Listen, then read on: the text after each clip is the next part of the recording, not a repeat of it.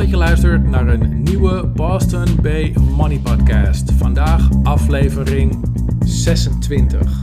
Dit wordt een uh, super gave aflevering van de podcast.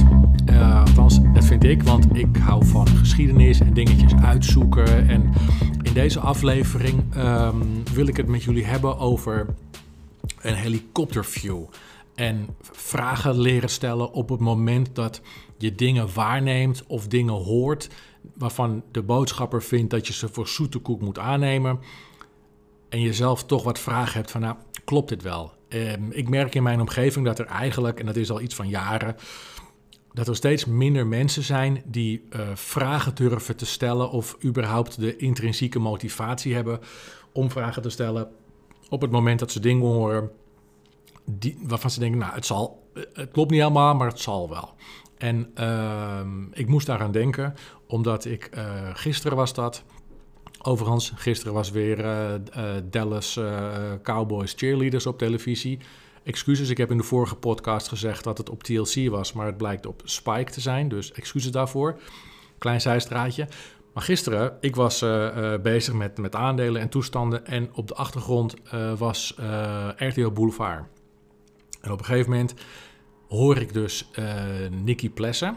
Voor de mensen die haar niet kennen, dat is een, ik weet niet precies wat ze doet, maar volgens mij zit zij in de mode, heeft een, mode, modemerk.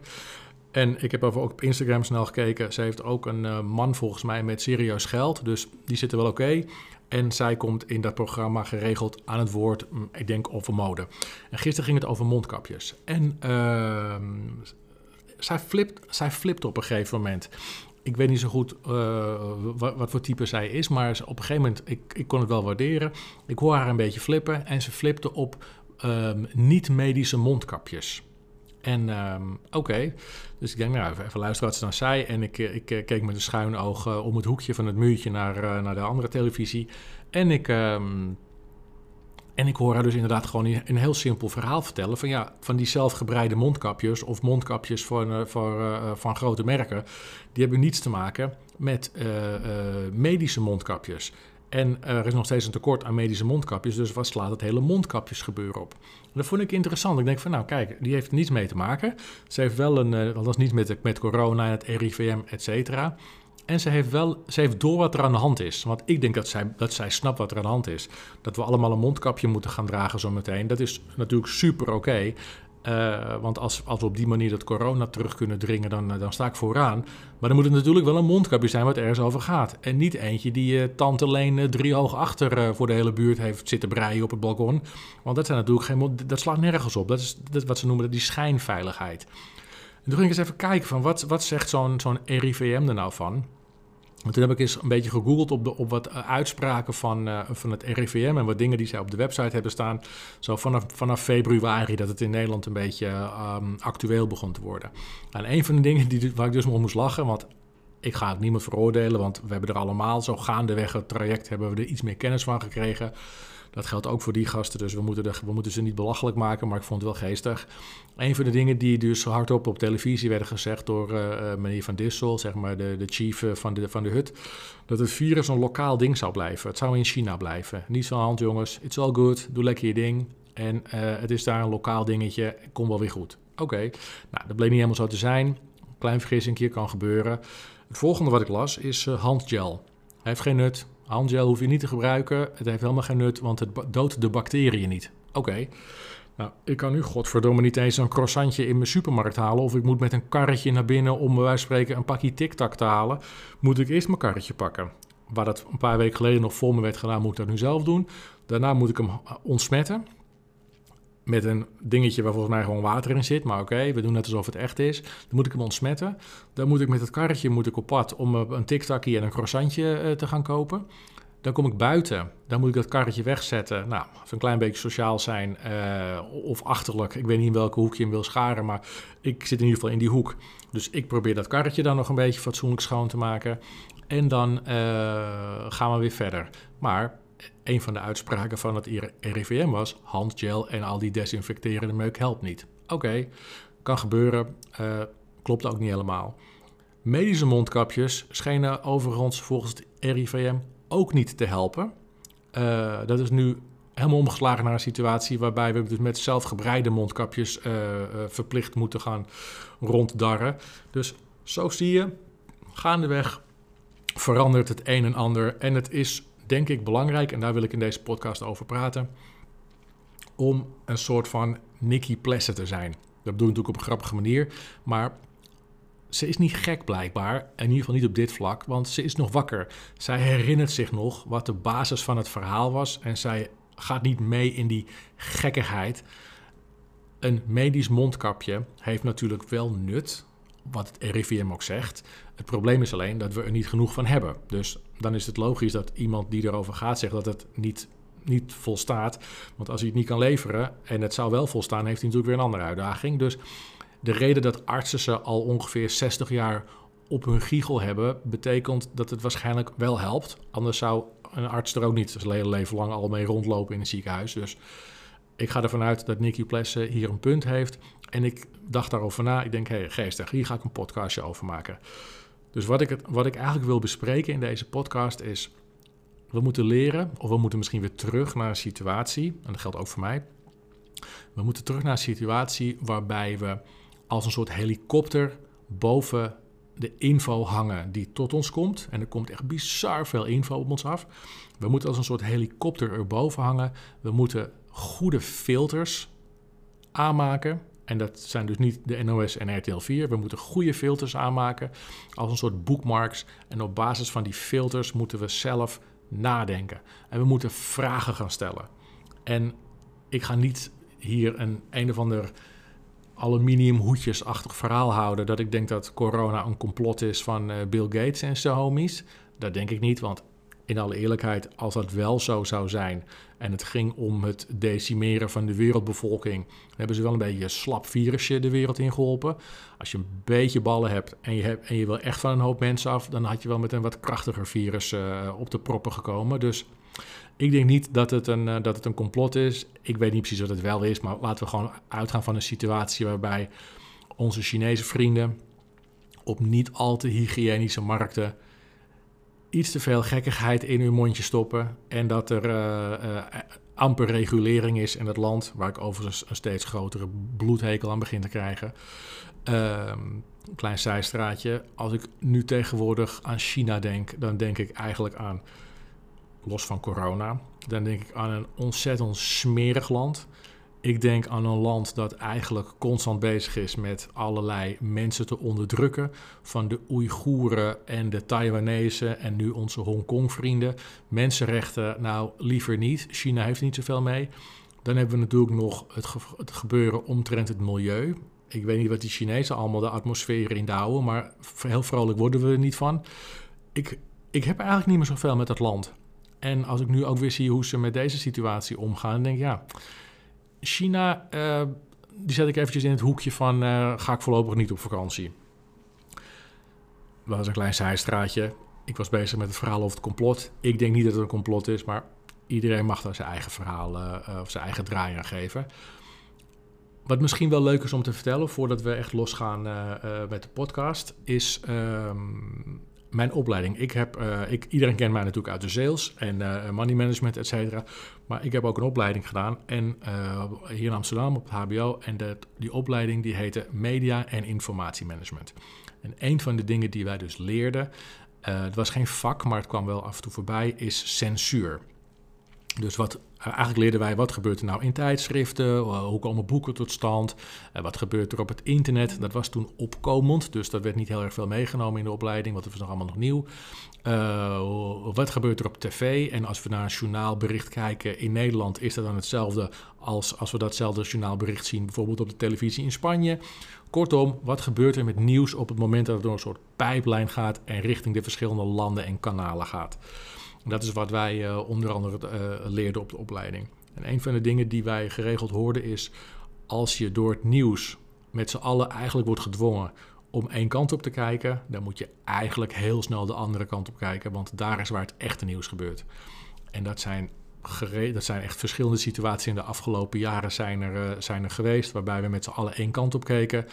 En we, keken, we, draaiden ons om en er was in één keer een wet veranderd. Of er was in één keer een, een, een van de wetsvoorstellen door de Eerste Kamer heen gegaan. Uh, waarbij we allemaal dachten van, oh, huh, we, die hadden we even niet door, want we waren naar het nieuws aan het kijken. Dus er gebeurt zo her en der om ons heen gebeurde wat, uh, wat dingetjes. En een van de, van de uh, dingen die wij op de opleiding echt wel snel door hadden, is dat de censuur in Nederland, nou, vergeleken met heel veel andere landen in Europa, is de censuur in Nederland sky high. En dingen die hier in het nieuws komen, die gewoon totaal afwijken van dingen zoals we die in andere landen uh, in het nieuws zagen. Dat is af en toe shocking. En uh, de meeste mensen die herinneren zich misschien nog wel een uh, relatief recent voorbeeld. Dat was ook heel duidelijk, want daar ging bijvoorbeeld NOS en RTL 4 vielen daar heel hard door de mand. Dat was toen uh, die MH17, dat vliegtuig met die raket naar beneden werd gehaald. Dat je die, die, die melee van bagage en spulletjes van, van de slachtoffers, die, die nou, ik denk een verschrikkelijke dood hebben gehad. Die raket die dat vliegtuig invloog en die, dat vliegtuig natuurlijk naar beneden gekomen. En je zag op zo'n soort veld, waar, ja, daar lagen allemaal spullen van, uh, van de passagiers die natuurlijk allemaal overleden waren.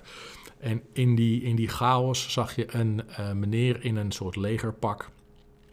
Die zag je met wat, van, met, met wat met kameraden van hem, die stonden daar in het veld een beetje beduusd om zich heen te kijken bij die koffers en zo. En die pakte op een gegeven moment een beertje. En ehm, daar werd in Nederland een draai aan gegeven, omdat het, toen, daar werd het geknipt.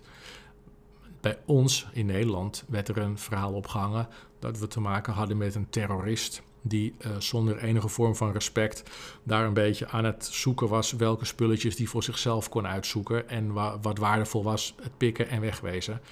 Terwijl op andere uh, nieuwszenders in andere landen zagen we het gehele filmpje en werd heel duidelijk dat die meneer en zijn, uh, en zijn kameraden daar dat knuffelbeestje als een soort van symbool gebruikten om op een respectvolle manier afscheid te nemen van de slachtoffers. Sterker nog, hij kuste dat beertje en legde het vervolgens weer keurig neer waar hij het gevonden had. Maar dat was er in Nederland uitgeknipt. Uh, gelukkig hebben we internet. En uh, werd al heel snel duidelijk dat op, uh, voor mij op site als Dumpert, werd al heel snel um, duidelijk dat het filmpje in Nederland een klein beetje anders was. Nou, daar hebben ze een keutels ingetrokken en kregen we hier geloof ik ook één of twee dagen het echte filmpje te zien. Maar goed, het zaadje was geplant. Dus er werden wat vragen gesteld, maar niet heel veel, want op zich is het natuurlijk apart dat er een vliegtuig neergaat en dat de terroristen vol in beeld staan en, en daar een beetje spulletjes lopen te jatten. Maar er werden weinig vragen gesteld. Een vraag die we bijvoorbeeld eigenlijk ook bijna nooit stellen, is als wij onze vriend Erdogan, uh, de, de, de, de, zeg, laten we zeggen, de, de captain of industry van Turkije, of in het verleden uh, Milosevic of uh, Berlusconi, of noem ze maar op, op het moment dat wij die als een soort geflipte dictator achter een microfoon allemaal teksten horen gillen, dan hebben wij in Nederland de ondertiteling. En in Duitsland wordt het nagesynchroniseerd. In Italië wordt het ook nagesynchroniseerd. Maar wat wij eigenlijk met z'n allen doen, wij vertrouwen erop dat degene die dit heeft ondertiteld en die het uitzendt, in dit geval de NOS of RTL 4 of SBS 6, dat zij ons in de ondertiteling laten lezen wat er wordt gezegd. Wij moeten daarop afgaan, want wij spreken, tenminste de meeste van ons, spreken geen Turks of Joegoslavisch of, of Spaans, weet ik veel welke taal je erbij wil halen, of die, uh, die rakker in Iran. Wij, wij, wij spreken die talen niet, dus wij moeten afgaan op hetgeen we lezen. En dat doen we eigenlijk ook altijd als, als makkelammetjes. Er worden weinig vragen bijgesteld of het wel echt klopt. Nou, dat was dus een van de dingen die wij op de opleiding uh, te zien kregen. Dat hoe die, hoe die uh, teksten in allerlei verschillende ja, vormpjes worden aangeboden en allerlei verschillende uh, teksten erbij worden verzonnen om, om iets structuur te geven, terwijl de boodschap verwatert. En dat kan omdat wij natuurlijk afhankelijk zijn van wat er wordt, ge, uh, wordt getypt in de ondertiteling. Ik spreek geen Joegoslavisch, dus ik weet niet wat Milosevic allemaal op uit te kramen als hij slecht praat over een van die andere landen die daar ook in de buurt ligt. Voor mij is Milosevic nu dood of zit hij vast, dus daar hebben we niet zoveel last meer van. Maar het gaat eventjes om, om de context. En in, in, in dat, uh, zeg maar in deze setting wil ik eigenlijk twee dingen die er nog geregeld voorbij hoort komen, die wil ik met jullie bespreken. Um, ik ben half Nederlands, half Italiaans, dus ik krijg een beetje dingen mee van, uh, van beide kanten. Ik spreek ook nog een paar andere talen, dus ik vind het leuk om af en toe een buitenlandse krant uh, tot me te nemen, meestal online. Omdat ik het geestig vind, hobbymatig, om te zien hoe eigenlijk hetzelfde bericht in verschillende vormen bij verschillende volkeren terechtkomt. En een van de dingen die ik altijd uh, geestig vind, en dat, vooral als ik in Nederland ben, dat is het gevoel dat we hebben bij de banken. Heel veel mensen zijn boos op de banken. En dat, dat heeft een oorsprong natuurlijk. En uh, uh, een van de, van de dingen die je vaak hoort is de bankencrisis. Van ja, we hebben ze toen gered en uh, nu krijgen we geen rente en banken zijn boeven en noem het allemaal op. Nou, ik ga niet net doen alsof ik hier de grootste fan van de banken ben, want ik vind eigenlijk dat banken een, een, een, staatsbedrijf zouden moeten zijn. Die moeten gewoon zorgen dat ons geld veilig is en het moet geen commerciële instelling zijn. Maar dat is mijn mening, daar gaat het nu hier niet helemaal over. Het gaat om het feit dat heel veel mensen boos zijn op de bank omdat ze geen rente krijgen. Uh, en dat ze wel uh, je, je spaargeld willen, maar dat ze de pasjes duurder maken. Uh, nou ja, goed, de meeste mensen begrijpen een beetje wat ik bedoel, want die horen dat ook wel eens in hun omgeving. Een klein dingetje. Misschien handig om een klein beetje inzicht te geven, omdat ik toevallig bij een bank heb gewerkt, dus ik snap een klein beetje hoe het werkt. Op het moment dat ehm, banken jou hoge rentes geven, is er behoefte vanuit de banken om te kunnen beschikken over jouw spaargeld. Dat spaargeld dat kunnen ze namelijk gebruiken om allerlei andere investeringen mee te doen. Bijvoorbeeld aan te bieden in de vorm van leningen, nou, noem het allemaal op. En daar verdienen zij geld mee. En dat was, al, dat was een heel simpel uh, concept altijd en dat is nu een klein beetje veranderd. Misschien weten jullie nog wel dat toen de banken in 2011, 2012 allemaal omkukelden, dat er een hoop banken zijn gered uh, met belastinggeld. Maar los daarvan zijn er ook een aantal wetten veranderd voor de banken. En een van de dingen die, uh, die voor banken belangrijk zijn, of in ieder geval zijn veranderd, zijn de buffers die zij aan moeten houden. Dus je hebt misschien wel eens gehoord van een stresstest. Dat is een test waarbij een soort scenario wordt ge, uh, kunstmatig wordt geschapen. En dan gaan ze kijken van stel dat dit gebeurt, hoe, hoe veilig zijn onze banken dan? Hoe, hoe, hoe stressbestendig? Nou, en dat heeft te maken, banken moeten bepaalde buffers moeten ze hebben om klappen op te kunnen vangen. En het moet veiliger, het, er, allerlei, er zijn allemaal restricties aangekomen. En een van de restricties die er is, is gekomen, is dat banken het geld dat ze dus niet uitlenen, dat ze zeg maar over hebben, dat ze zeg maar gewoon op een balans hebben staan, dat moeten zij s'nachts parkeren bij de Europese Centrale Bank. Uit een soort van veiligheid. Uh, ik weet niet waarom het precies moet, maar ze moeten dat dan in ieder geval zeg maar parkeren. En voorheen was dat gratis of kregen zij daar rente over. Tegenwoordig is het zo, en dat is al enige tijd aan de, aan de gang, dat de banken rente moeten betalen aan de centrale bank om hun eigen geld, slash ons geld, daar te mogen stallen. En wat er vervolgens gebeurt, oh, ik zal ook uitleggen waarom dat zo is. Wat de centrale bank namelijk in gedachten had, die dacht op het moment dat wij de banken nou verplichten dat zij bij ons hun geld stallen en daar ook nog eens een keer voor moeten betalen, dan zullen waarschijnlijk de banken vanuit een soort reflexsituatie hun geld gaan uitlenen aan bijvoorbeeld bedrijven of consumenten om ervoor te zorgen dat ze zo min mogelijk geld bij ons stallen en dus ook zo min mogelijk rente hoeven te betalen. De Europese Centrale Bank dacht dat dat een goed trucje was om heel veel geld de economie in te pompen. Op zich een nobele gedachte. Alleen wat er niet helemaal duidelijk was, is dat de banken ook buffers aan moesten houden om die constante, onverwachte stresstest door te kunnen komen. Dus die banken die zaten dan een beetje klem van ja, aan de ene kant moeten we Poen aan boord houden. En aan de andere kant moeten we het verplicht stallen. Dat kost ons ook nog eens geld. We kunnen het dus niet eens uitleg, uitzetten in de economie, want we moeten het als buffer aanhouden. Dus ze zitten een beetje zeg maar klem. En op het moment dat zij dus genoeg poen op de balansen hebben staan en daar ook nog eens voor moeten betalen, is het logisch dat zij niet zitten te wachten op ons spaargeld. En omdat wij toch maar spaargeld blijven neerklappen op, die, op die spaarrekeningen van ons, is het voor de banken heel simpel. Zij zeggen eigenlijk, dat zullen ze niet in ons gezicht zeggen, maar dat is wat ze eigenlijk laten zien.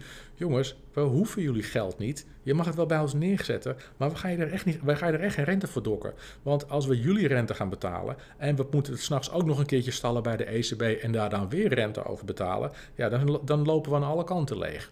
Dus dat is eigenlijk in een notendop waarom je geen rente krijgt op een spaarrekening. De bank wil jouw geld helemaal niet. Ze willen jouw geld helemaal niet. Hun verdienmodel is al inmiddels wel heel ver doorgeschoven en geëvolueerd. Ze hebben jouw spaargeld helemaal niet meer nodig om toch een beetje geld te kunnen verdienen. Dus ik begrijp dat heel veel mensen boos zijn op de banken. En laten we eerlijk zijn, het zijn ook geen moeder Teresa's. Maar het is ook wel dat zij een klein beetje klem zitten. Aan de ene kant dus de overheid die zegt je moet buffers aanhouden voor de stresstest, et cetera, et cetera, et cetera. En aan de andere kant de Europese Centrale Bank die zegt, oh, je hebt geld over, dat gaat je geld kosten. Dus dat is, het is allemaal niet zo heel handig ingericht. Dus de volgende keer dat je denkt van nou, uh, ik ga eens even helemaal los op die klote bank. Onthoud alsjeblieft, er is een reden waarom je geen rente krijgt. En het is niet zo heel ingewikkeld. Alright. Een andere, en die vind ik wel uh, shocking. En daar ga ik ook even een slokje water voor nemen. Want die wil ik goed uitleggen. Omdat um, de versie die er in Zuid-Europa bekend is. En de versie die er in Nederland. En dan zeg ik niet Noord-Europa. Want ik weet bijvoorbeeld van Zweedse vrienden dat zij deze versie wel kennen. Uh, dus het is niet een Noord-Europees dingetje. Het is echt een Nederlands dingetje. One moment, please.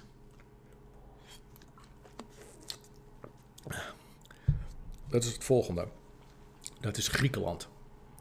Uh, Griekenland is een tijd geleden. De meeste mensen die kunnen zich dat nog wel herinneren, want het was ook weer ten tijde van de bankencrisis. Is Griekenland eigenlijk in no time, in een paar maanden tijd, waren die knijten failliet. En die zijn gered. En onthoud even het woord gered, want het gaat tussen hele dikke haakjes. Door um, uh, Noord-Europa en onder andere ook Nederland. En er deden wat andere landen mee. Die hebben een soort noodfonds opgetuigd in de vorm van leningen. En die leningen zijn aan Griekenland verstrekt om door te kunnen draaien. Om die economie draaiende te kunnen houden. Nou, het is, het is echt een verschrikking geworden voor Griekenland. Want met geen pen te beschrijven hoeveel mensen daar in armoede zijn beland en hun baan zijn kwijtgeraakt. Nou, één chaos. En we hadden in Zuid-Europa zijn daar minder vragen over gesteld, omdat wij tussen haakjes, ben ik even in dit geval ben ik dan even de Italiaan, wij kennen het verhaal waarom Griekenland uh, in de penarie is gekomen. Alleen het week helemaal af van de versie die in Nederland werd verteld. En ik zal jullie uitleggen, of in ieder geval vertellen, wat de versie is die zoals wij hem kennen. Uh, want de onderliggende reden is, ik vind persoonlijk vind ik het een schande hoe Griekenland is behandeld. Ik ga nu uitleggen waarom. Na de Tweede Wereldoorlog, of eigenlijk in de Tweede Wereldoorlog, is Griekenland eigenlijk als een van de weinige Europese landen er vrij makkelijk doorheen gekomen. De Duitsers die hadden de bezetting van Griekenland overgelaten aan de Italianen. En zoals u wellicht weet, zijn de Italianen nou niet de meest fanatieke als het aankomt op oorlog voeren. Sterker nog, de Italianen die hebben al een hele hoop uh, moeite gehad om landen als uh, Ethiopië en Libië en weet ik veel wat voor landen, nou, die nog met wij van spreken met speren aan het vechten waren, om die een beetje onder de um, duim te krijgen. Italianen, het is een leger voor niks. Daar moeten we ook niet ingewikkeld over doen. Italianen zijn geen vechters. En, um, maar goed, de Italianen die waren dus uh, verantwoordelijk voor de bezetting van Griekenland. En waar het eigenlijk een beetje op neerkwam, zonder te bagatelliseren, in grote lijnen. De Italianen lagen op het strand samen met de Grieken en die vonden het allemaal wel gesneden. Ik kan, die Noord-Italianen zijn misschien een beetje fanatieker geweest, maar de meeste Italianen die in Griekenland gestationeerd waren, die vonden het allemaal wel oké. En die Grieken die konden het prima vinden met, uh, met de meeste soldaten, ook op de eilanden. Niemand heeft, geen enkele Griek heeft een hekel aan, aan Italianen bijna. Die kunnen het goed vinden met elkaar. De consequentie daarvan was dat de Griekse economie, dus na de oorlog, toen de rook optrok, was de Griekse economie eigenlijk als enige in Europa totaal niet aangetast. Er waren geen heftige bombardementen op Athene en weet ik wat, een hele fabriekshallen gesloopt. Zij konden eigenlijk de draad, toen Europa weer open ging, zal ik maar zeggen, konden zij de draad heel snel weer oppakken. En wat er gebeurde is dat die Griekse producten en die Griekse kennis, die overspoelden Europa. Denk maar even simpel aan dingen als olijfolie en weet ik wat. Dat hadden die Grieken. Dus die konden dat gewoon aan alle kanten afzetten, terwijl heel veel andere landen plat lagen. Hun kenniseconomie was eigenlijk helemaal niet geraakt. En toen is er het volgende gebeurd. Om de andere landen ook de mogelijkheid te geven om op te krabbelen, met onder andere het Marshallplan werd in, uh, in uh, hoe moet ik het zeggen, daar werd mee gestart. Waardoor Duitsland en andere landen weer, weer op konden krabbelen. En die Grieken die hebben toen nog gezegd: ja, wacht even, hoe gaan we dat dan doen? Want wij kunnen natuurlijk onze spulletjes hier gewoon kwijt. Maar Europa was niet van plan om Griekenland een soort volgende wereldmacht te, te maken. Dus wat ze hebben gedaan, ze hebben gezegd: luister, jullie moeten je economie een beetje indammen, zodat wij hier ook gewoon kunnen groeien. En om jullie te compenseren, want er waren natuurlijk gewoon mensen die in fabrieken werkten, et cetera, et cetera. Om jullie te compenseren gaan we jullie uh, belonen door, uh, of te helpen door subsidies te verstrekken. Jullie krijgen voor alles krijgen jullie vanaf nu subsidies. Dus zeg maar gewoon, jullie krijgen gewoon geld van, van Amerika en Europa om ervoor te zorgen dat de mensen die, die dus niet kunnen produceren en de fabrieken die dus niet meer gebruikt gaan worden, die mensen moeten natuurlijk wel gewoon betaald worden. Oké, ehm, prima, dan doen we dat in de vorm van subsidies. Dus Griekenland zet jullie economie op een lager pitje, dan kunnen wij je weer opkrabbelen en jullie worden gecompenseerd in de vorm van subsidies. Kijk, en dat, beste luisteraars, dat is nou precies de reden waarom Griekenland zo tering veel ambtenaren heeft. Ik weet niet of jullie het wel eens hebben gehoord, maar Griekenland heeft veel meer ambtenaren dan heel veel andere landen. En dat is ontstaan uit die subsidiestroom, want die moest verwerkt worden. Daarom heeft Griekenland zo ongelooflijk veel ambtenaren. Al die subsidiestromen, van, die moesten allemaal verwerkt worden. En daar had je natuurlijk een enorm ambtenarenapparaat van nodig. Nou, oké, dat hebben ze dus jarenlang gedaan en het ging allemaal prima. En uh, die subsidies die werden verstrekt. En dat liep voor een heel groot gedeelte liep dat via banken en verzekeraars in het buitenland. Uh, Lehman Brothers, Goldman Sachs, uh, Aon, grote verzekeraars. En dat werd, die, die, al, al dat spul liep allemaal richting Griekenland. Vervolgens komt 2002. nee, sorry, ik moet goed zeggen. Vervolgens komt de bankencrisis in 2012, zal ik maar even zeggen. En een van de, uh, van de dingen die als eerste gebeuren, is dat er een aantal banken omkukelen. En een hele grote verzekeraar. En dat waren precies de partijen. Dat had ook nog te maken met een, met een soort derivaat. Dat noemen ze default credit swaps. Daar zat ook heel veel Griekse, uh, Griekse producten in, Griekse subsidies. Nou, die banken die pleurden achter elkaar om, of die kregen het zwaar. Die verzekeraar, Aon ging, ging neer. En plotseling droogde in één keer die hele, dat hele spul op. En Griekenland zei toen: hey, wacht even, boys. Uh, wat is hier de situatie? Want wij krijgen nu geen subsidies meer. En toen heeft, Griek, toen heeft eigenlijk Europa en de Verenigde Staten in één keer gezegd: nee, daar kappen we vanaf nu mee. En toen zei Griekenland: dat is niet heel cool. Uh, want wij hebben eigenlijk amper geïnvesteerd in die, in die afgelopen 50 jaar in onze kenniseconomie, in onze industrie. Dat was namelijk allemaal niet nodig, want we konden het spul toch niet afzetten. Wij zaten hier met die subsidies, uh, wat op zich oké ging. En niemand heeft Griekenland geholpen eigenlijk hebben de oude partijen, de Amerikanen en de, Europe de Europeanen gezegd: Weet je, zoek het maar uit, we gaan het niet meer doen. Jullie zitten nu in Europa en uh, we moeten allemaal hetzelfde gaan doen. Nou, een heel verhaal kwam er uh, her en der. Het geestige was dat dat in Zuid-Europa gewoon bekend is. Die vergaderingen, et cetera. In Noord-Europa weet bijna niemand daarvan. Uiteindelijk is het besloten, Griekenland gaat uitzoeken. En Griekenland lag in, in no time op zijn gat. Logisch, want die ambtenaren, die hele stroom viel, viel weg. Dus hadden die ambtenaren niet nodig, dus ze moesten die mensen ontslaan. Nou, die mensen konden hypotheken niet meer betalen, et cetera. Dus het werd een sneeuwbal die heel snel heel groot werd. En uiteindelijk is er toen besloten, toen Griekenland dus neerging en begon te dreigen met wij willen uit de EU, wij gaan richting China trekken. Toen is er in uiteindelijk besloten om Griekenland te helpen, tussen haakjes, in de vorm van leningen. En het verhaal was richting het publiek in Noord-Europa: Griekenland, jullie moeten dit wel terugbetalen. In Zuid-Europa was het een ander verhaal. Daar kregen de, mensen via het nieuws te horen dat Griekenland het niet terug hoefde te betalen. Wat voor Zuid-Europa ook heel logisch was, omdat zij wisten van die subsidiestroom. In Noord-Europa wisten we daar niks van. Dus is het logisch, althans de meeste mensen wisten daar niks van. Dus is het logisch dat je dus ook te horen krijgt dat het in de vorm van lening is. Anders zou het gek zijn. Je zou je namelijk afvragen: waarom krijgt Griekenland zoveel honderden miljarden? Waarom, waarom krijgen ze dat eigenlijk? En dan had je natuurlijk weer een heel ander verhaal gehad. En dit zijn dus precies van die dingen waarvan ik denk van stel nou dat je vervolgens een keer ooit weer in de toekomst iets hoort van nou, er is dit en dit en dit aan de hand, zoals bijvoorbeeld met Griekenland, vraag je dan voor het gemak eens af, waarom heeft Griekenland eigenlijk zoveel ambtenaren?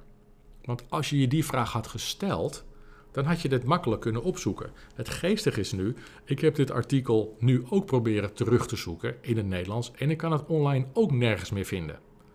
En dan komen we dus weer terug in dat, bij het gedeelte wat we eerst uh, in het eerste gedeelte bespraken. De censuur en de controle op het internet is natuurlijk ook al begonnen. Ik heb echt gezocht gisteren de hele avond. Ik kan deze artikelen nergens meer terugvinden. Uh, dus blijkbaar zijn ze of weggehaald of niet meer relevant of die websites bestaan niet meer. Maar het verhaal van de subsidiestromen en het faillissement van de banken in combinatie met de leningen richting Griekenland is nergens meer te vinden. Dus dat, dat vind ik apart. Maar wat ik dus eigenlijk wil, wil, zeggen, soms zijn dingetjes, hangen er van die haakjes aan een nieuwsbericht dat je denkt van, hè? Toen wij dit hoorden in Nederland en um, het verhaal was inderdaad van, ja, die Grieken dit, die Grieken dat, die Grieken zus, met hun enorme ambtenarenapparaat, hadden we eigenlijk allemaal de vraag moeten stellen, waarom hebben die Grieken eigenlijk zoveel ambtenaren? En dan hadden we dat dus heel makkelijk kunnen achterhalen, toen de tijd. Een andere die ik ook geestig vind, en die raakt mij ook misschien iets meer dan andere mensen, is de situatie met betrekking tot Italië. Nu met dat hele corona gebeuren, bla bla bla Nou, er wordt eigenlijk een soort situatie geschetst, omdat Italië heeft het zwaar, al heel lang. Uh, even los van het feit dat het in Italië een redelijke chaos is. En ik kan het weten, want ik heb er een tijd gezeten. Uh, ik ga het ook echt niet goed praten. Italië is als een soort van hommel eigenlijk veel te zwaar voor zijn voor vleugeltjes, maar hij blijft maar vliegen. Het is een apart land. En ze hebben het echt niet allemaal. Het is, het is uh, in principe een, een, ja, een wouwsland. Maar het heeft ook wel wat voordeel zo her en der ten opzichte van andere landen. Maar ik ga niet net doen alsof Italië een gestructureerd land is. Het is gewoon een puinhoop. Maar iets wat totaal niet klopt, is dat Italianen met hun dikke reet al uh, op hun 50ste of op hun 55ste met pensioen gaan. Dat is niet waar. Wat wel klopt, is dat Italianen ten opzichte van Nederlanders langer van hun pensioen genieten. En dat heeft te maken met het feit dat ze in Italië gemiddeld genomen iets ouder worden dan in Nederland. En dat hoor je nergens. Je hoort al van ja, die Italianen die gaan, al, die gaan echt in no time met pensioen. Nou, ik heb het er even bij gezocht, want ik vind het leuk om, om mijn info ook met jullie te kunnen delen. Dit is de situatie. Ik heb gekeken op de website van het OESO. En het OESO is de Organisatie voor Economische Samenwerking en Ontwikkeling. Dat is een samenwerkingsverband van 37 landen uh, om sociaal en economisch beleid te bespreken, te bestuderen en te coördineren. Ik lees dit letterlijk op. Dus de OESO is niet een van de clubje in een buurthuis. Het is een serieuze, uh, organisatie, gevestigd in Parijs. Nou, die coveren zeg maar een hele hoop landen. En ik heb de website er even bij gepakt met betrekking tot de pensioenlanden in, of de pensioenleeftijden in Europa. Dit is wel een geestige en dit is dus het eerste wat ik wil vertellen. Waar geniet men het langst van het pensioen? En dit heeft dus te maken met het gemiddeld aantal jaar dat men gepensioneerd is. Nou, Frankrijk topt hem, maar eh, Spanje doet het ook goed, maar dan komen we in Italië. De mannen genieten gemiddeld 20,7 jaar van hun pensioen en de vrouwen 25,7. In Nederland de mannen 18,6, dus dat scheelt uh, twee jaar vergeleken met Italië. En de vrouwen 23,5. Dat scheelt ook, sorry, 23,4. Dat scheelt ook ongeveer twee jaar met Italië. Dus dat klopt. Italianen genieten dus langer van hun pensioen, uh, gemiddeld genomen, dan in Nederland. Oké, nou. Maar wat is dan de gemiddelde pensioenleeftijd. Wanneer gaat een Nederlander dan met pensioen? Nou, een Nederlander gaat gemiddeld, en dan heb ik het over mannen, een Nederlandse man gaat gemiddeld genomen op zijn 65ste met pensioen. En een Italiaan op zijn 64ste. Dus dan zie je al, het is niet dat die Italiaan met zijn 55ste met pensioen gaat en lekker op het strand gaat zitten met zijn oude maatjes in, een, in, hun hemdje met hun kaartjes en een beetje klaverjassen onder een boom. Nee, Nederlanders, Nederlandse mannen op hun 65ste en Italianen op hun 64ste. Alright. De gemiddelde levensverwachting van een Italiaanse man is bijna 85 jaar en die van een Nederlandse man bijna 84 jaar. Dus daar is Italië een jaartje in het voordeel. Maar als we kijken naar de vrouwen, dan wordt het interessant. Want een Nederlandse vrouw gaat op haar 62ste met pensioen een Italiaanse vrouw op haar 63ste. Dus Italiaanse vrouwen gaan later met pensioen. Maar opnieuw, een Nederlandse vrouw wordt gemiddeld 86. Een Italiaanse vrouw wordt gemiddeld 89. Dus opnieuw, de Italiaanse vrouw, ondanks dat ze later met pensioen gaan, genieten ze er wel langer van, omdat ze gemiddeld genomen ouder worden. Kijk, en dat heb ik niet zelf bedacht. Dat staat gewoon in de rapporten van het OESO. Dus de, het nieuws wat wij hier te horen krijgen, of de tendens die wordt geschapen, is dat Zuid-Europa een beetje met zijn dikke reet op het strand ligt. Maar dat is gewoon niet waar. En dat is voor ons gewoon makkelijk te checken dat het niet waar is. En dat is wat ik met jullie wilde, wilde bespreken. Bijvoorbeeld met betrekking tot de situatie in Italië. Nou, dan wil ik nog ietsje dieper met jullie op ingaan. Want dan kunnen we ook door naar het volgende. Waarom krijgt Italië eigenlijk dat geld? En bijvoorbeeld Spanje ook. Waarom houden die hun handje op, om het zo maar te zeggen? En dit is iets wat we zelf heel geestig kunnen meten. Die verhalen zijn natuurlijk in Nederland iets minder bekend dan in Italië. Want in Italië weten we gewoon hoe het zit. En in Spanje ook. En in Nederland en in Duitsland en in Denemarken is het misschien ietsje, ietsje minder duidelijk. Wordt het gecommuniceerd in nieuws, zal ik maar netjes zeggen. Maar de meeste mensen die naar deze podcast luisteren, zijn denk ik wel eens in Italië geweest. Dan ga ik een hele simpele vraag stellen, want het is iets wat in Italië echt tot enorm veel irritatie leidt. En Nederlanders zijn er helemaal niet van op de hoogte. Maar als je wel eens in Italië bent geweest en je bent bijvoorbeeld uh, door, door uh, Italië gereden met de auto, of je hebt wel eens ergens in Rome of in Pisa, of ik weet niet waar, waar we gemiddeld na, naartoe gaan, of het Gardameer. Daar ben je, ben je lekker op vakantie geweest. In alle eerlijkheid, beste luisteraars, hoe vaak heb je in Italië een zonnepaneel gezien? Ik kan hem wel voor je beantwoorden. Die zul je waarschijnlijk bijna nergens hebben gezien. En dat is namelijk heel simpel. Waarom je dat niet hebt gezien, die reden is heel simpel. Zonnepanelen zijn in Italië heel lang, nou tussen haakjes, verboden geweest. Er zit, eh, niet dat er geen subsidie op zit, nee, die dingen zijn gewoon amper te krijgen. En er zijn bepaalde steden in Italië waar die dingen helemaal niet mag gebruiken. En laat nou net, laten dat nou net de steden en de eilanden zijn waar het het zonnigst is. En die reden is heel simpel. Er zijn in Europa verdragen gesloten. En die zijn op allerlei vlakken, op, het, op, op voedsel, op arbeid, op weet ik veel wat, maar ook op energie. En als Italië en Spanje zouden besluiten om vol in te zetten op die zonnepanelen, dan zouden ze bij wijze van spreken een aantal stekkers in zo'n zonnepanelencentrale kunnen hangen. En tegen Noord-Europa zeggen: jongens, wij hoeven dat gas en al die elektra en al die andere meuk van jullie niet meer. Wij zijn vanaf nu zelfvoorzienend. En als je ook mee wil doen, dan kun je afstappen van je Russische gas en weet ik veel wat. Dan kun je gewoon hier stekker bij ons inpluggen. Maar dat gaat je wel geld kosten. En dat wil Europa niet. Je moet goed onthouden, dat, dat heb je waarschijnlijk allemaal zelf meegemaakt. Italië en Spanje en uh, Portugal waarschijnlijk ook, Griekenland zeker, zijn zo ongeveer de enige vier landen in Europa die volledig zelfvoorzienend kunnen zijn. Ze hebben water, ze hebben bergen, ze hebben rivieren, ze hebben zon, ze kunnen elk soort voedsel verbouwen, ze hebben alles. Energie, ze hebben alles. Het is niet dat Zuid-Europa afhankelijk is van Noord-Europa om gewoon te kunnen draaien. Het is eerder andersom. Maar door aantal verdragen zitten die Zuid-Europese landen nu klem. En dat is ook een van de redenen waarom Italië, Spanje en Griekenland van die verdragen af willen en steeds meer op schoot gaan zitten bij China. De grootste haven van Europa, die van Piraeus in Griekenland, is al van China. Het zijn allemaal dingen die gebeuren omdat Noord-Europa die begint irritant te worden voor Zuid-Europa. Die landen willen door. En het zijn de Noord-Europese landen die dat niet handig vinden, want het gaat ze geld kosten.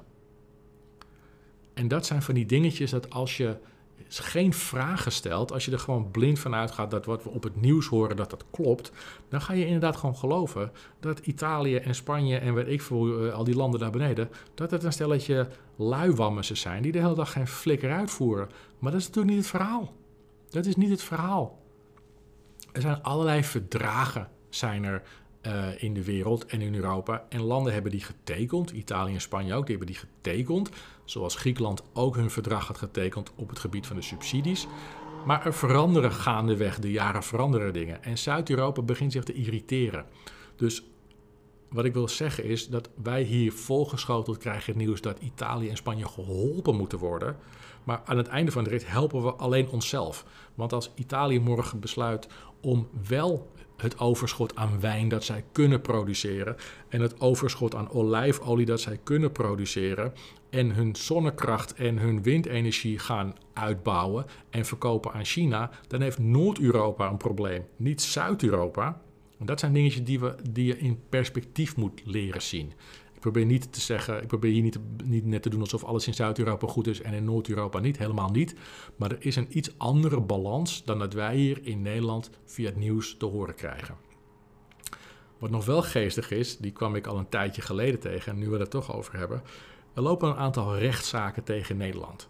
En uh, dat is namelijk iets wat we geregeld nu ook weer voorbij zien komen door corona. Het werkloosheidscijfer in Nederland. En dat het werkloosheidscijfer in Nederland altijd laag was uh, ten opzichte van andere landen. En dat het nu door corona best wel hard gaat oplopen. Tot zover geloof ik het volledig. Maar wat ik al, ik heb het al volgens mij vorig jaar ook al een keer gepost op LinkedIn. Er is iets geestigs aan de hand. Volgens mij is het Estland of een van die Baltische staatjes en Polen en Hongarije volgens mij ook. Die hebben vragen gesteld al een hele tijd in de EU. Want die geven dus aan van ja, Nederland, jullie spelen vals. Jullie werkloosheidscijfer is een van de hoogste van Europa en niet een van de laagste van Europa. En, ik, en dat, dat, wil, dat draait nu dus uit op waarschijnlijk op een rechtszaak, omdat zij vinden dat Nederland een andere rekenmethode moet gaan hanteren, dezelfde als die de rest van Europa ook gebruikt. En dit kunnen jullie heel makkelijk googlen. Het geestige is namelijk, als je het echte werkloosheidscijfer in Nederland wil gaan uh, uh, tonen, dan kom je bijna drie keer zo hoog uit als het werkloosheidscijfer dat wordt gecommuniceerd. En het zit namelijk zo. In Nederland word je alleen maar als werkloze gezien op het moment dat je geen baan hebt, maar wel hebt aangegeven actief op zoek te zijn naar werk. Voel je nuance? Dat betekent dus ook, en nogmaals, dit is heel makkelijk te googlen, want het staat overal op internet ook. Op het moment dat jij als werkloze aangeeft dat jij niet actief op zoek bent naar werk, en dat zijn er in Nederland helaas ontzettend veel, dan word je niet meegenomen in de werkloosheidscijfers. En daarom is het werkloosheidscijfer Nederland altijd laag in vergelijking met heel veel andere landen, omdat wij hier de mensen die aangeven ik wil niet werken, gewoon niet meetellen als werklozen. Ja, dat zijn natuurlijk dingetjes die we hier niet in het nieuws te zien krijgen. Maar je kunt het gewoon op het AD vinden. Eh, allerlei websites, allerlei nieuwsites hebben hier al artikelen over geplaatst. Ik zag het laatst ook op nu.nl staan. Het is natuurlijk eigenlijk van de sotter dat, dat je op die manier je werkloosheidscijfer laag houdt. Nou, dat zijn dus een aantal uh, landen binnen Europa die zeggen van ja, wacht eventjes. Het gaat niet helemaal, uh, het gaat niet helemaal zoals we hopen dat het, dat het gaat. En dit zijn dus precies de voorbeelden van ik denk van... hé, hey, wat geestig, je, je vangt iets op. Als je iets verder gaat zoeken, dan kom je tot allerlei informatie... dat je denkt, huh, dat wist ik helemaal niet. En ik snap natuurlijk ook wel dat het hier niet in het nieuws te zien krijgt... want dat zou natuurlijk ons allemaal een beetje demotiveren. Maar het is dus wel echt gaande. Wat ik nu bijvoorbeeld ook heel interessant vind, is het feit dat uh, een land of 15 in Europa aan de hand van die uh, onderhandelingen deze vorige week met betrekking tot het steunfonds van uh, dat coronasteunfonds in Europa, dat er nu een land of 15 gewoon in hun eigen iets nettere bewoordingen gewoon duidelijk communiceren dat ze premier Rutte een soort hebberige smeerkees vinden. Waarom is dat? Ik heb het nog niet uitgezocht, maar waarom, waarom zijn er een land of, is er een land of 15 gewoon knijterklaar met Rutte en vinden ze hem een soort hebberige vrek. Waarom is dat? Ik weet het nog niet, dus ik moet het zelf ook nog gaan uitzoeken. Maar dat zijn dus van die dingen dat ik denk hé, hey, dat ga ik eens uitzoeken. En dat sneeuwt een beetje onder in het verhaal dat Italië een stel uitvreters uh, is.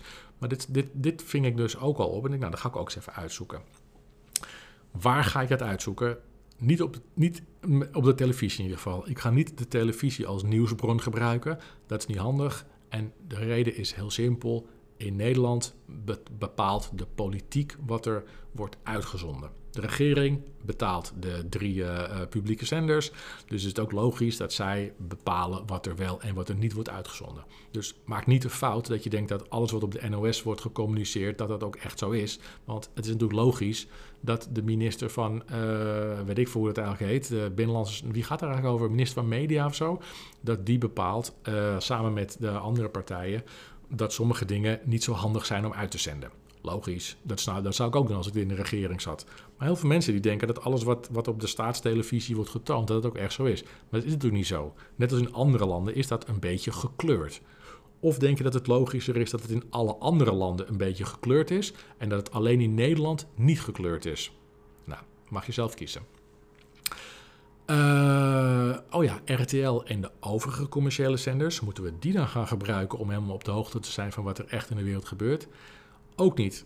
In Nederland is het een heel simpel, dat noemen ze een zendersbestel. En wat er gebeurt is, als je in Nederland op de kabel wil, dan bepaalt de regering of dat wel of niet gebeurt. Dat wordt niet bepaald door de zender zelf of door andere bedrijven. Nee, dat wordt gewoon bepaald door de regering. En dat is op zich cool. So far, so good. Dat loopt geloof ik allemaal best wel redelijk. En, uh, maar goed, een van de consequenties dus wel dat ook daar wordt bepaald wat er wel en wat er niet door het filter komt. Moeten we dan op internet zijn? Dat weet ik niet, want op het internet bijvoorbeeld mag je ook al een aantal dingen niet meer doen. Ik denk dat de meeste mensen wel weten dat bijvoorbeeld uh, Twitter en Facebook die blokkeren alles wat we nu bijvoorbeeld met dat, ik weet niet hoe het uitspreekt, het is dat QAnon of Quanon, ik weet niet hoe het uitspreekt. Ik heb het alleen nog maar gelezen. Ik heb nog nooit iemand het horen uitspreken. Maar het is een soort uh, complotgroepje. Nou goed, alles wat zij, wat zij zeggen wordt geblokkeerd op Twitter en Facebook.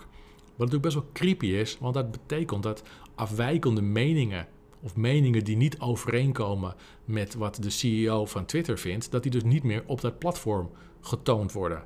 Als ik een andere mening heb dan Mark Zuckerberg, dan mag ik die dus niet meer posten op Facebook, want dan wordt die gewoon geblokkeerd. Oké, dus op die, bij die twee kanalen hoeven we ook niet te zijn als we naar de waarheid willen zoeken, want daar wordt alleen maar de waarheid van de CEO's van de desbetreffende platformen getoond. Waar moeten we dan kijken? Nou, ik weet bijvoorbeeld, nu.nl is ook, ik dacht, ik heb ooit de hoop gehad dat het misschien een beetje onafhankelijk was, maar ik heb ook contact gehad met nu.nl en zij zeggen ook gewoon heel eerlijk in dit geval, als je kritiek hebt op het Koningshuis, heftige kritiek, als je de Holocaust ontkent, oké, en als je uh, kritiek hebt of een afwijkende mening hebt dan de gangbare mening met betrekking tot milieu en fijnstof, dan wordt jouw commentaar op nu.nl ook verwijderd. Dus over die drie dingen mag je ook geen afwijkende mening hebben. Ik denk niet dat we de Holocaust moeten ontkennen, maar als Jaapie van drie hoog achter zegt dat uh, de Holocaust niet heeft plaatsgevonden, ja oké, van mij mag hij dat op, in een comment zetten. En als hij er nog een mooi, mooi verhaal bij zet waarom hij dat denkt, dan kunnen we dat allemaal lezen. De een zal me misschien geloven, de ander zal twijfelen en de ander zal een keihard uitlachen. Maar je mag het niet eens plaatsen, want het wordt gelijk gedelete. Je mag ook niet grof zijn over prins uh, Willem-Alexander en zijn meiden. No, wordt ook gelijk gedelete. Sterker nog, ik zag dat je er vier jaar gevangenisstraf voor kon krijgen. Dus dat is ook niet handig om dat te doen. Moeten we even ons mondje maar op slot houden. En ook het milieu, fijnstof, die 100 km per uur die misschien geen nut heeft. Allemaal voor jezelf houden, of althans niet op nu.nl proberen te plaatsen. Want we zijn er gewoon open en eerlijk over. Dat gaan we deleten. Alright. Dan hebben we de Volkskrant. Nou, oké, Volkskrant moeten we daar dan misschien in zetten. Of moeten we daar misschien dan ons nieuws vandaan halen? Nee, hoef je ook niet te doen. De Volkskrant heeft bij monden van hun eigen uh, directeur duidelijk aangegeven... dingen met betrekking tot corona, exact wat de RIVM zegt... en wat de regering uitdraagt, zal de Volkskrant als waarheid plaatsen. Dus eventuele artsen, specialisten of afwijkende meningen... worden niet geplaatst in de Volkskrant in de vorm van artikelen of comments... Alles wordt gedelete of überhaupt niet eens opgenomen, omdat zij hebben besloten om gewoon blind de weg te kiezen die uh, de regering heeft ingezet. Oké, nou, dan moeten we dus ergens anders gaan kijken en dan kom je uiteindelijk toch weer op het internet terecht.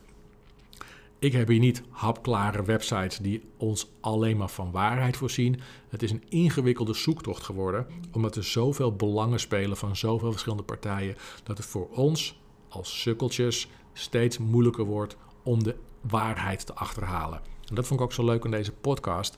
Ik heb jullie nu geprobeerd om een aantal andere versies van uh, zaken, of, of, de andere kant te vertellen van uh, zaken zoals jullie die, uh, de meeste van jullie die in Nederland via de verschillende nieuwsbronnen te horen hebben gekregen.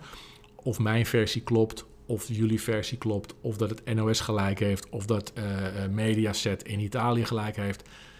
I don't know. Ik wilde jullie alleen een aantal andere um, invalshoeken en andere versies laten horen. En ik wilde um, samen met jullie, uh, of eigenlijk aan, met jullie delen, dat het handig is om juist in deze tijd, waarbij er zoveel bedrijven, belangen, politiek, etc. in de mix van nieuws wordt gegooid, dat het voor ons steeds moeilijker wordt om de waarheid te achterhalen. Maar probeer vragen te blijven stellen en blijf kritisch. En ga niet ergens op LinkedIn of nu.nl allerlei dingen uitkramen over banken en luie Zuid-Europeanen en weet ik wat. Want het zit vaak net even wat anders dan dat je te horen hebt gekregen via het NOS of RTL 4 nieuws. En nu zullen je misschien vragen, John, leuk allemaal dat je dit vertelt, maar wat heeft het eigenlijk in godsnaam te maken met geld? Want jullie zitten natuurlijk naar een Boston Bay Money podcast te luisteren.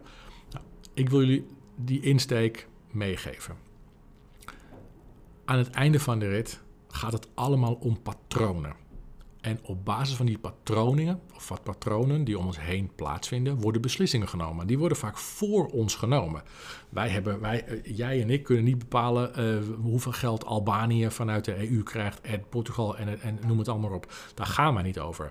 Wij mogen eens in de zoveel tijd als kritiekloos klapvee ons stem uitbrengen daar wordt vervolgens geen reet mee gedaan en ze doen toch waar ze zin in hebben. En so far so good, want we worden tot nu toe allemaal best wel netjes behandeld. Helemaal in Nederland. Ik denk dat we weinig te klagen hebben. Dus ik mag niet eens stemmen, want ik heb nog geen Nederlands paspoort. Maar als ik wel mocht stemmen, zou ik het niet eens doen, want ik ben gek.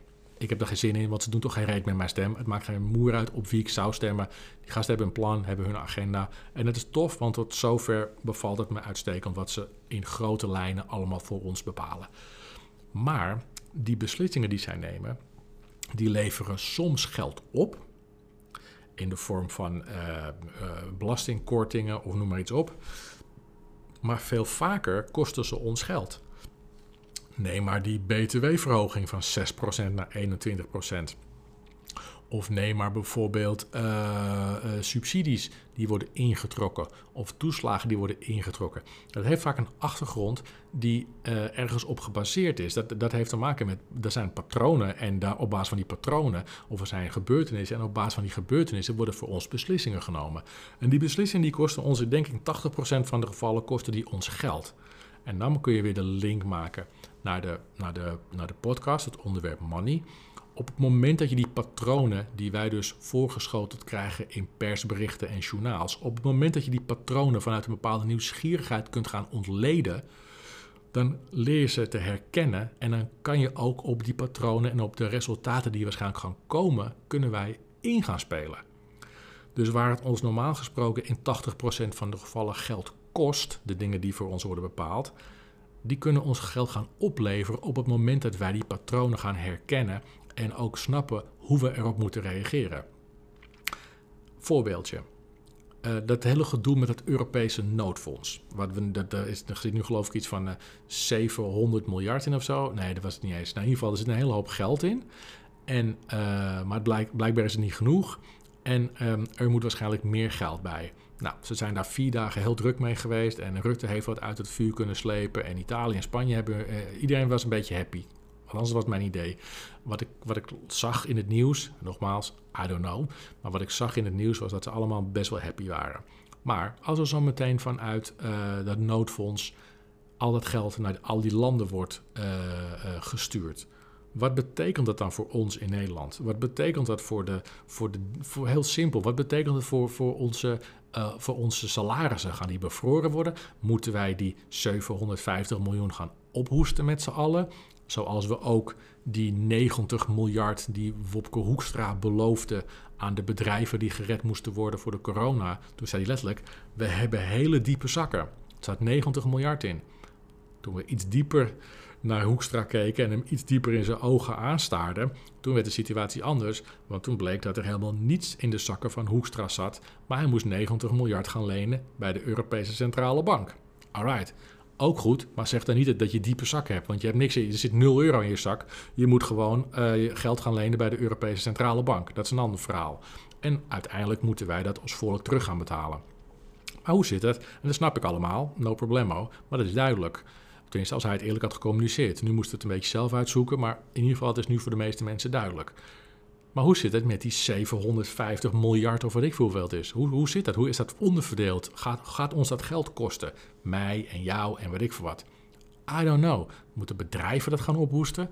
Dat zijn dus van die dingen, daar, daar moeten wij achter proberen te komen. Want als we bezig zijn met money en met geldmanagement, dan moeten wij weten wat gebeurt er als er zo'n noodfonds wordt opgetuigd. Nou, dat zijn van die dingen dat als je dus leert, en dat geldt ook voor mij en ook voor jullie en voor andere mensen, als we meer energie en effort uh, gaan steken in het, in het zijn van een soort helikopter. We hangen boven de situatie, althans dat moeten we gaan leren.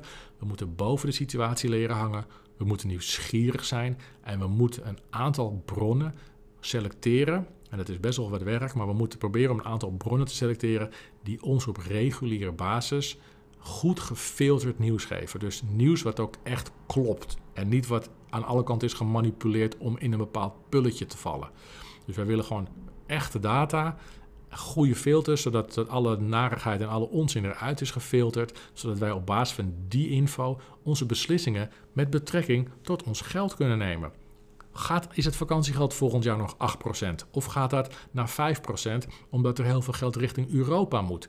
Dat zijn allemaal dingen die wij niet weten. Het zou zomaar kunnen, I don't know. Wat gebeurt er met de energiecontracten die zijn gesloten? Zitten die ook in die mix? Als er, uh, bij wijze spreken, nu 200 miljard naar een bepaald land gaat waar wij energie vandaan halen, betekent het dan dat onze energierekening omhoog gaat? Dat zijn allemaal van die dingen die willen wij weten.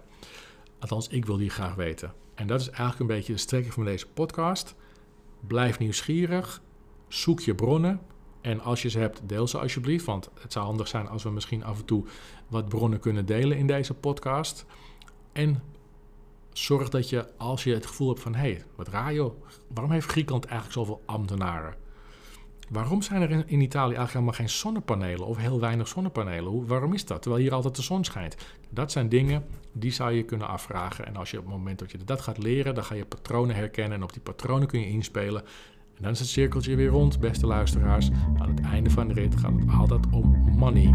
Wij moeten er alleen voor gaan zorgen dat het om onze money gaat. Niet om de money van de regering. Tot zover. Maak er een mooie dag van. En op naar de volgende. Hoi.